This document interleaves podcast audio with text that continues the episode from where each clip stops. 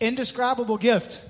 Indescribable gift. And we, we started last week eh, with this idea of indescribable gift. And, and, and we made the point that you could, you could basically have someone give you the greatest thing closest to your heart, yet in the human language, we could still kind of describe that, correct?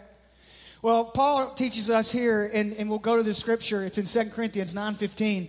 And he's been talking about Christians doing good things and giving good gifts to people in need. But then he gets to the end of this passage and he, he, begins to talk about the grace and mercy that's found in Jesus Christ. Now, this is Paul who had been handpicked. He was very intelligent. Uh, his IQ was very high for that day. And even today, if he was with us, he would be a scholar. He would be someone who was very versed in his vocabulary, someone who, who wouldn't have a problem explaining the grace of God, explaining the mercy of God. This is Paul who would go into towns to plant churches and he would go into the temple first and he would he would somewhat debate in love with the religious people uh, and the scribes and the pharisees of that day. And so so this is paul who it's just not you know he wasn't a fisherman we said last week. This is a very intelligent man. Yet he gets to the end uh, of this passage and he tries to explain this gift of god in the person of Jesus, in his grace, in his mercy, in his love, in his, his birth, his, his death, his resurrection. And, and all Paul can say is, Thanks be to God for his indescribable gift. And you're like, Come on, Paul. Can't, can't you do a little better than that? Can't, can't you throw some language around? And Paul's like, no, this is Paul who has experienced Jesus. This is Paul who has been, his life has been wrecked by Jesus. This is Paul who has been beat for the sake of Jesus. This is Paul who's went hungry and he's been shipwrecked. And, and if anyone at this moment in his life has a really good understanding of God's grace found in Jesus Christ, it would be Paul. Yet Paul says it's an indescribable gift. And so, so thinking of the indescribable gift, and then going over to Isaiah, and this is where we'll take our text from today. Isaiah 9 6 For unto us a child is born, unto us a son is given, and the government will be up on his shoulders. So we talked last week about a child is born, but a son is given. And I love that verbiage there because the son was before the child. The son was, is, and is to come. Everything that we, we know was created in him and through him. And so we can't just glaze over the fact that God gave us his son. Yes, a child was born. Yes, Jesus Christ was born of a virgin. Yes, he went through the whole human side of childbirth. Yet, the whole time we have to keep in mind God gave us his son.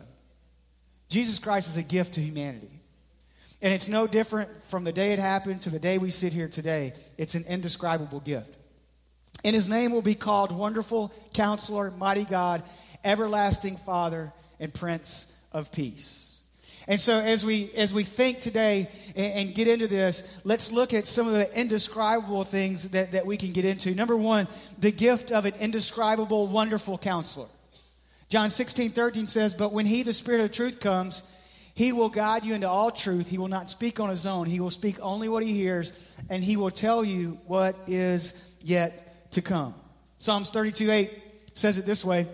I will instruct you and teach you in the way you should go. I will counsel you with my loving eye on you. That is an indescribable, wonderful counselor.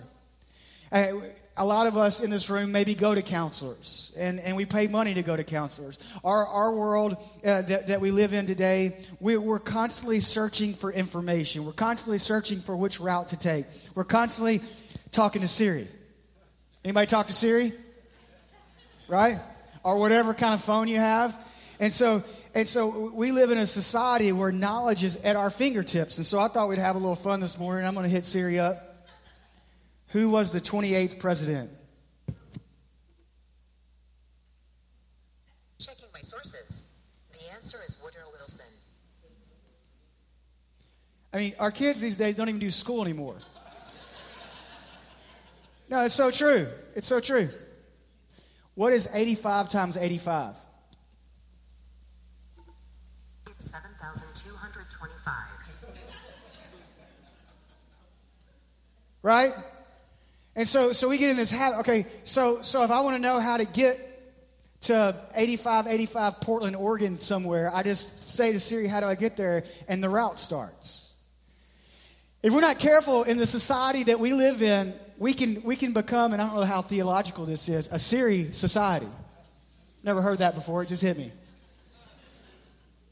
Yet we have this wonderful counselor in the Holy Spirit. Jesus said, I, I, I have come to instruct you, but when I go away, one is going to come in my place that will instruct you in every way. Now, watch this. Should I take this job?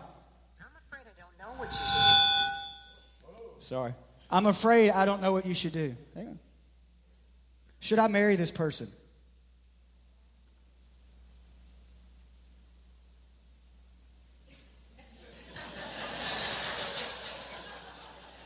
She's jealous. Should I marry this person? I'm sure I don't know. And I could go on and on. You get the point? Point being, there's only so much knowledge and information the world can give us. There, there's, so, there's only so many answers we can get from the smartest people in the world. There are, so many, there are only so many uh, avenues that we can explore by the world's knowledge, yet when it gets into everyday life, we have to lean on the wonderful counselor. When it gets into everyday life, we have to lean on the Holy Spirit. When it gets into everyday life in our own life, when we're trying to make hard decisions, should I pursue this relationship? Should I pursue this job? How do I raise my kids? How do I stay married? How, how do I handle this financial situation I'm in? How do I handle this addiction that I may, may be going through? How do I handle this world that I live in? How do I do that? And the only answer to that is to lean on the wonderful counselor that God has given us through the person of Jesus Christ. Indescribable gift. I mean, how much money would you pay to have the right answer every time for every question that you have? God paid that. God paid that. He paid that through the leading of the Holy Spirit in our lives, and He paid that through the Bible. And we, we talked last week about this indescribable gift and, and knowledge, and there, there being a way, there, there'll be a voice behind you. This is the way to walk in it. Lean not on your own understanding, but in all your ways acknowledge Him, and He will direct your paths. And so you get this idea of, I have this counselor. And here's the great thing about the Holy Spirit the Holy Spirit's been given to all of us. When you accept Jesus Christ as your personal Savior, you don't just get Jesus and God, you get Father, Father God, Father, Son, and Father, Holy Spirit. And so the Holy Spirit indwells us. And as the Holy Spirit indwells us, He leads us and guides us and directs us.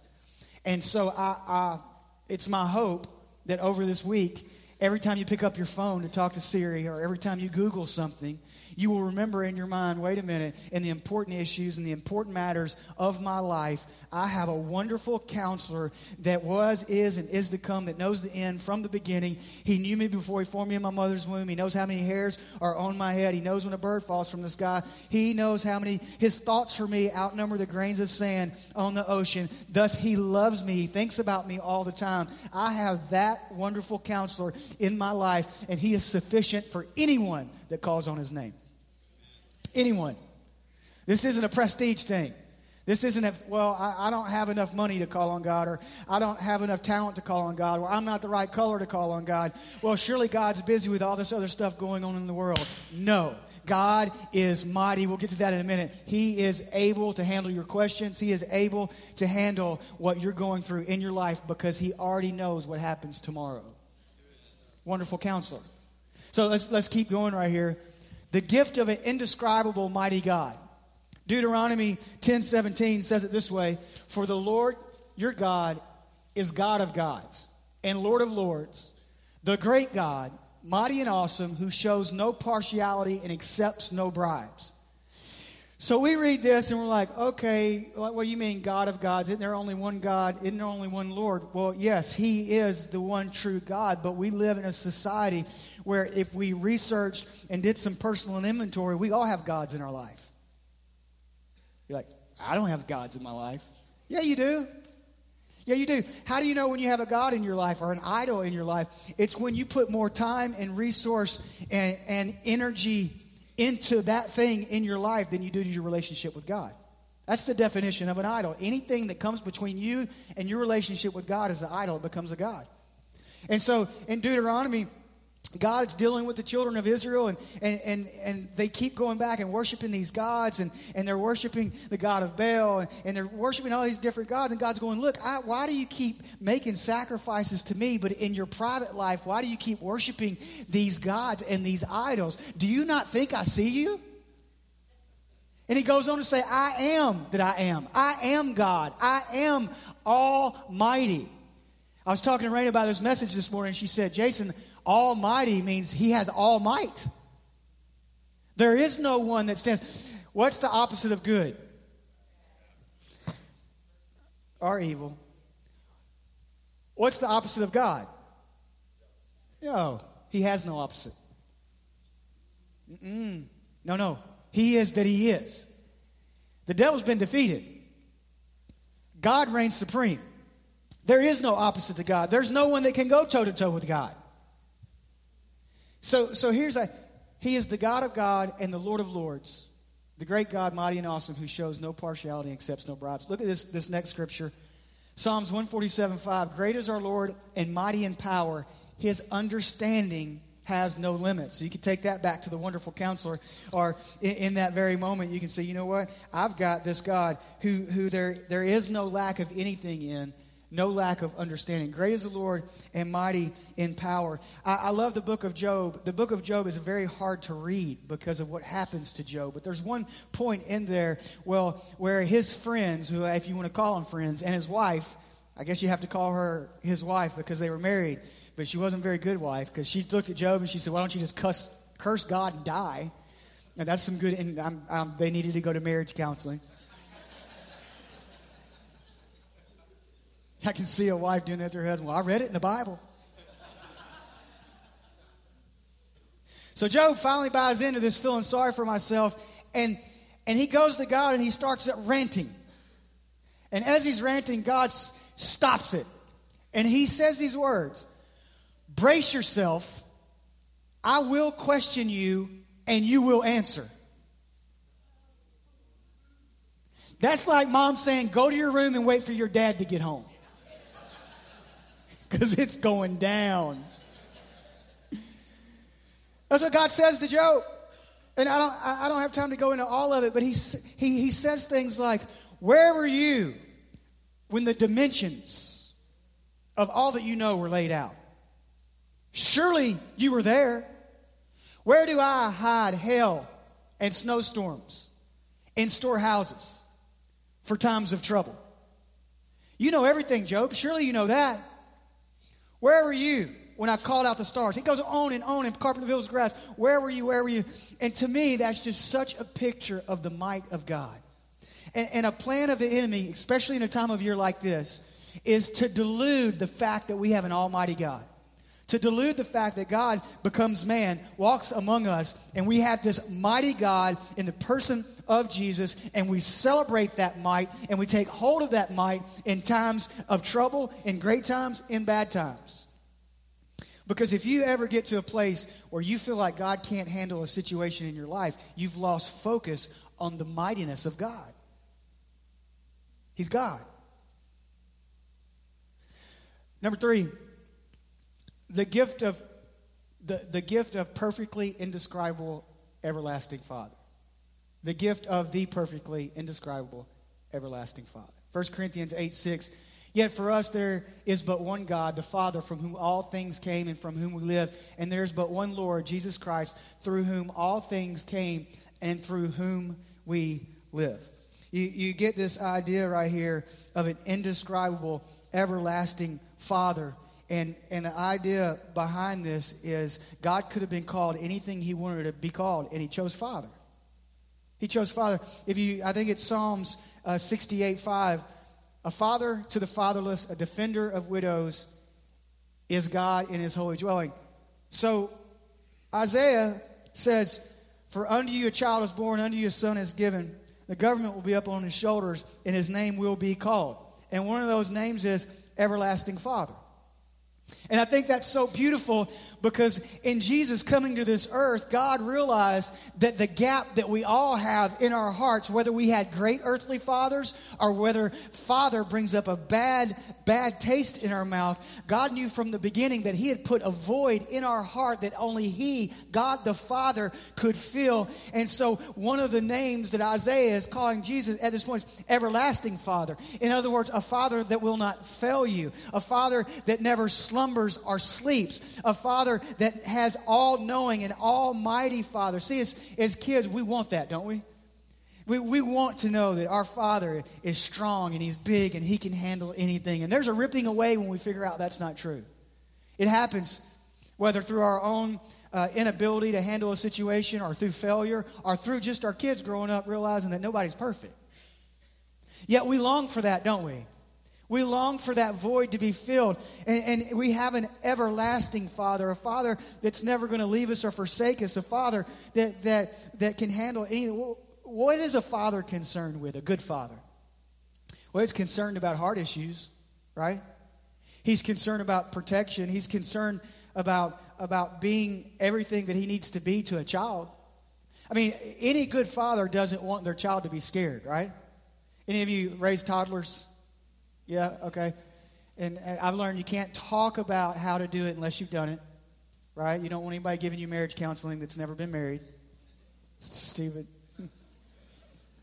Boy, you need some counseling. Let's switch spots here. Um, but but but this this idea of a father wanting to protect their children. And if you if you've ever raised toddlers, you remember when they had bad dreams. My daughter had what they called night terrors. And, and from the time she was probably two and a half to the time she was five, and they were awful. And I don't know if you've ever heard of those, but it's where your child would wake up in the middle of something going on in their head, and they were totally out of it, and they were screaming, and you couldn't settle them down. And, you know, so I would go in and I would read Chelsea, Daisy Head Mayzie, and we would pray, and I would put her in bed. And I would always go to bed thinking, is, is she going to have one of those tonight? And it, it hurt me as a father because I couldn't do anything about it. And I remember this one time when I really realized something was wrong because she loved Daisy Head Mayzie and she loved ice cream. Just a regular toddler, right? Yes, we let our kids have as much ice cream as they wanted, and they're both okay. I, have a, I had a large dentist bill along the way. No. so, but, but I remember going in her room one night and picking her up, going, Chelsea, Chelsea, wake up, wake up. You want some ice cream? She kept screaming. Do you, do you want to read Daddy to read Daisy Head Mayzie to you again? She kept screaming. And I remember how helpless I felt because I couldn't do anything in that moment. Because the heart of the Father in me wanted to fix that situation. I didn't know how to fix it. And, and so all, all, I would know to do is pick her up and take her to bed with me. Now, our kids only got to sleep with us if they were unconscious, like Chelsea was. So, but I would lay her in bed and I would, I would pray over her and talk to her and sing to her until she would come out of it and I'd put her back in bed. That's all I knew to do in my imperfectness of trying to fix her situation. Yet we have this time of year, uh, unto us a child is born, unto us a son is given, the, the government will be upon his shoulders. And one of his names is Everlasting Father, perfect, indescribable Father. So no matter what that word Father means to you today, no matter, no matter how you feel about that word, and no matter if you feel like you failed as a father, which we all have, or no matter, or a parent, if you're if you're a single parent, it, it, no matter that, one of the greatest things that you can do for your children is to teach them this time of year. Unto us a child is born, unto us a, a son is given. And through God giving us his only son, he showed us a perfectly indescribable, everlasting Father. Wow. That looks upon the heart, that cares about everyday situations I mean, it, and again, I can only use personal illustrations in in my in reference to to fatherhood in my own dad, and then being a father. My daughter's 23, my son's 19. I still care about what's going on in their life. It's not like I got them out of the house and I was like, "Woo!" Well, Dylan, I don't know. No, I'm just kidding. I'm just kidding. He's a joy. He's a joy. Um, I still care. We still text. I still call. You know, because there that that is I want to be involved. I care about what's going on in their life. God cares about what's going on in your life today. And there's nobody in this room at this very moment that's perfect. but we have an indescribably perfectly everlasting Father. And so, no matter what you're going through today, grab a hold to that Father. Grab, grab hold to the fact that God loved us so much, He sent His only Son to die for us. And that's why we celebrate Christmas. For unto us a child is born, unto us a son is given. In, in that, we get, the, we get salvation, we get His love, we get His grace, we get His mercy through what Jesus Christ did for us. And so, grab that today. Maybe, maybe you're here and, and, and you drug yourself in here and, and things aren't going good, or the holidays are hard for you, or maybe you lost a loved one this past year. I don't know. I mean, all the situations that could be in three services in a room like this are mind boggling to me, but they're not to God. And He can handle them. And when you, when you get the mindset of an everlasting Father, and you get the mindset of a, a Father that has just unconditional agape love for you, it allows you to approach the throne of grace with boldness because no longer are you thinking, I don't deserve it. No longer are you thinking, okay, well, in this moment, God, I really messed up. I, I, I can't even pray. I don't even want to. You know what? Squash that because He's the perfect Father. He is the everlasting Father.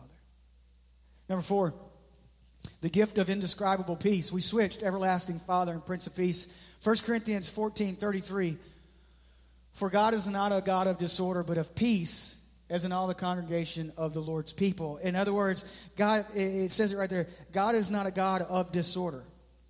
And so, if there's disorder in your life, if there's chaos in your life today, if Christmas has become more chaotic than it is about a Savior and a God loving you, then God would say to you today God's not a God of disorder, He's a God of peace. And, and peace is like something many days of our life you got to search out. Have you ever found that? I mean, we can vacate for peace. Vacations are awesome. We can push away for peace. We can go hunting for peace. We can go fishing for peace. We can do those things. But without involving God in those areas of our life, you can't truly find peace. Because to find peace is to find God. And if I'm looking for things of this world to give me peace, I'm going to be disappointed every time. John 14 says this 14 27. Peace I leave with you, my peace I give you. I do not give to you as the world gives. Do not let your hearts be troubled, and do not be afraid. That's a rough one. Do not be afraid. We all deal with fear. Jesus is saying, Look, I'm the everlasting Father, the Prince of Peace. I've come, I leave peace, I leave with you. My peace I give you. Not as the world gives. So don't be troubled and don't be afraid. So if the things of this world can't fix your fear and the things of this world can't fix your situation, just know that I'm leaving my peace with you. Some of us in this room right now may have children that are far from God. Let the peace of God envelop your heart today. God's able. Some of us in this room right now may be going through a sickness that, that doesn't look good. Let the peace of God envelop your heart today. He's the Prince of Peace. He's the Prince of Peace in every situation in our life. And then you fast forward. Now, He, he brings peace. A son is given to us. He's born. He lives a sinless life so that we can have peace outside of sin. Then He, he goes to the cross, goes to the garden. Not my will, but your will be done. And then he carries that cross. He's crucified. He's placed in a grave. He raises. He's roasted in that grave on the third day. And he, as he as he ascends to heaven at the right hand of the Father, he's the Prince of Peace. I told you a few weeks ago, I'm doing a study in Daniel, which has led me into to Hosea, which has led me into Revelation. And I was reading Revelation this whole idea of the, obviously the end times. And God says over and over and over again to have peace, to know that He is God, and says over and over again that Jesus will reign. If you, you look at Isaiah 9 7, of the increase of his government. Now remember, we started with Isaiah 9 6, correct?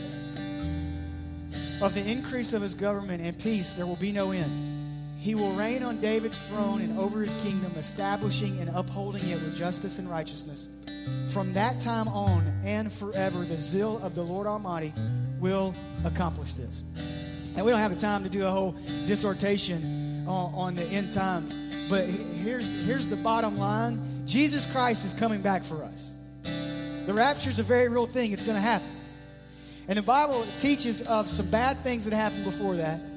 But at the end of the day, Jesus will set up his throne and he will reign supreme. And when John is getting the revelation and, and Jesus is telling John to what to tell the seven churches, he, he says these words Tell them if they will hang on, they will reign with me forever.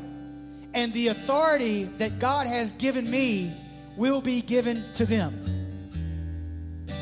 You read your Bible, it says that. I'm not making that up. And you're like, whoa, are you serious? Yes. You tell them if they will stay the course, you tell them if, if they will rest in my peace, you tell them that I've given them peace outside of sin through sending my only son, yet that peace is going to reign forever. So, the indescribable peace that comes through the gift of God in Jesus that we celebrate at this time of year is available to separate you from, I'll, I'll even say it this way, the torture of a sinful life. It's available to set you on a track to live a productive life, but it's also available for eternity. See, hell wasn't created for us. God did everything He could do to restore us back to a rightful relationship with Him by sending His only Son. That's peace, my friend. That's peace where you can lay your head on your pillow tonight and know that you know that you know that you will spend eternity with God in heaven. Not because anything you did, except just accept that gift. The indescribable gift. And we'll talk about the gift of salvation next week quickly, as hopefully you'll invite some of your friends. But if you're here today and you say, Jason, I'm, I don't have peace in my life, let's start with the peace that comes through salvation. Let's start with that peace that, that Romans 5 talks about.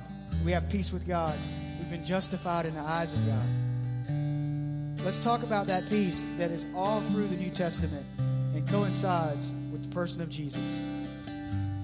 Prince of Peace. That's who he is, and that's what he can give today. So maybe you're here today and you don't know Jesus Christ as your personal Savior. Maybe, maybe you, you've had, and I, I always get enamored at this time in the service because, you know, I've had people say over the years, why do you do that every week?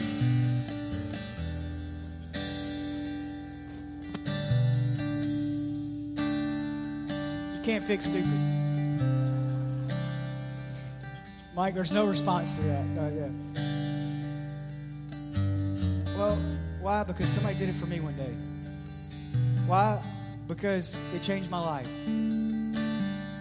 Why? Because I'm going to stand before God one day. He's going to say, Jason, there was that person in that service that one day, and you did not give them an opportunity to know Jesus. It's not going to happen here.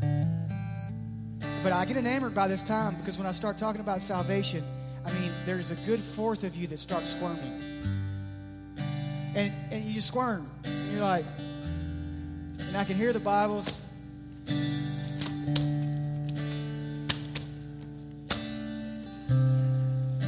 mean, we're all going to leave at the same time. You can pick your Bible up when we leave.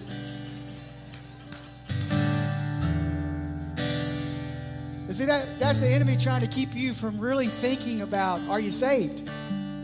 Are you really doing some personal inventory? Have I put my salvation as a faith issue? Salvation is you taking your faith that God gave you and putting it back in Jesus Christ as the Messiah and confessing in your own heart, I believe he was born of a virgin. I believe he lived a sinless life. I believe he took my death and sin on the cross. I believe he was placed in a grave. I believe he rose from that grave on the third day. I believe he's coming back for me one day. And right now, God, at this moment, I'm believing that you can change my life. I need change in my life. I need a starting point. I need a fresh start. Jesus Christ is the X factor of change. Nobody's asking you if you're perfect. Nobody's asking you if, what you did last night. By all means, every one of us in here sinned. The question is have you received the indescribable gift of salvation to restore you back to God? Are you a Christian? Have you put your faith in Jesus? I know people have been in church their whole life. And you ask them, hey, when were you saved? Well, I, I, I don't know.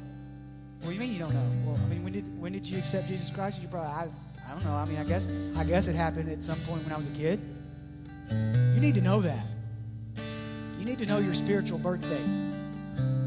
It, it needs to ring true in your heart so that that when you have a temptation to doubt, you know that you know that you know that God has saved you.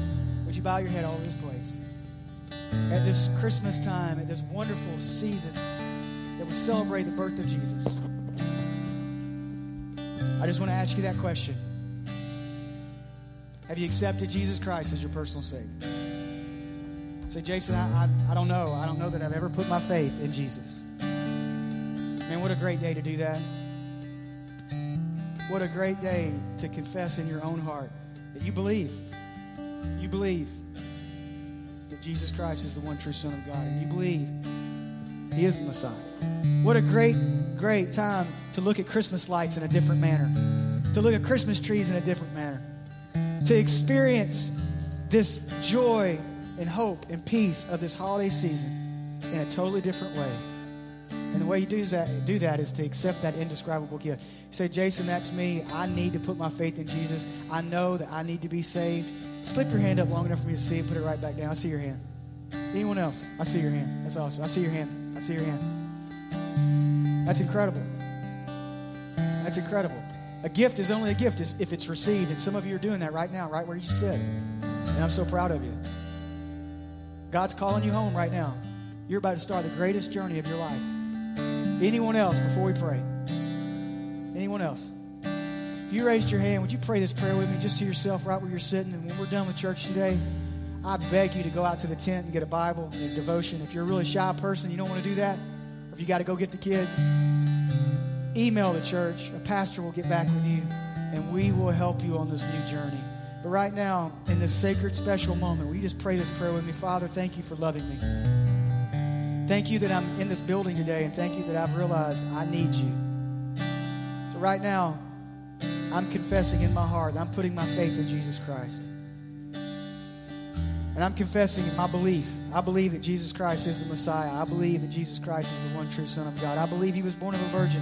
I truly believe he lived a sinless life. I truly believe at this moment, Lord, in this moment of time, that he took my death and sin to the cross. I truly believe in this moment in time that he was placed in a grave and he rose from that grave on the third day.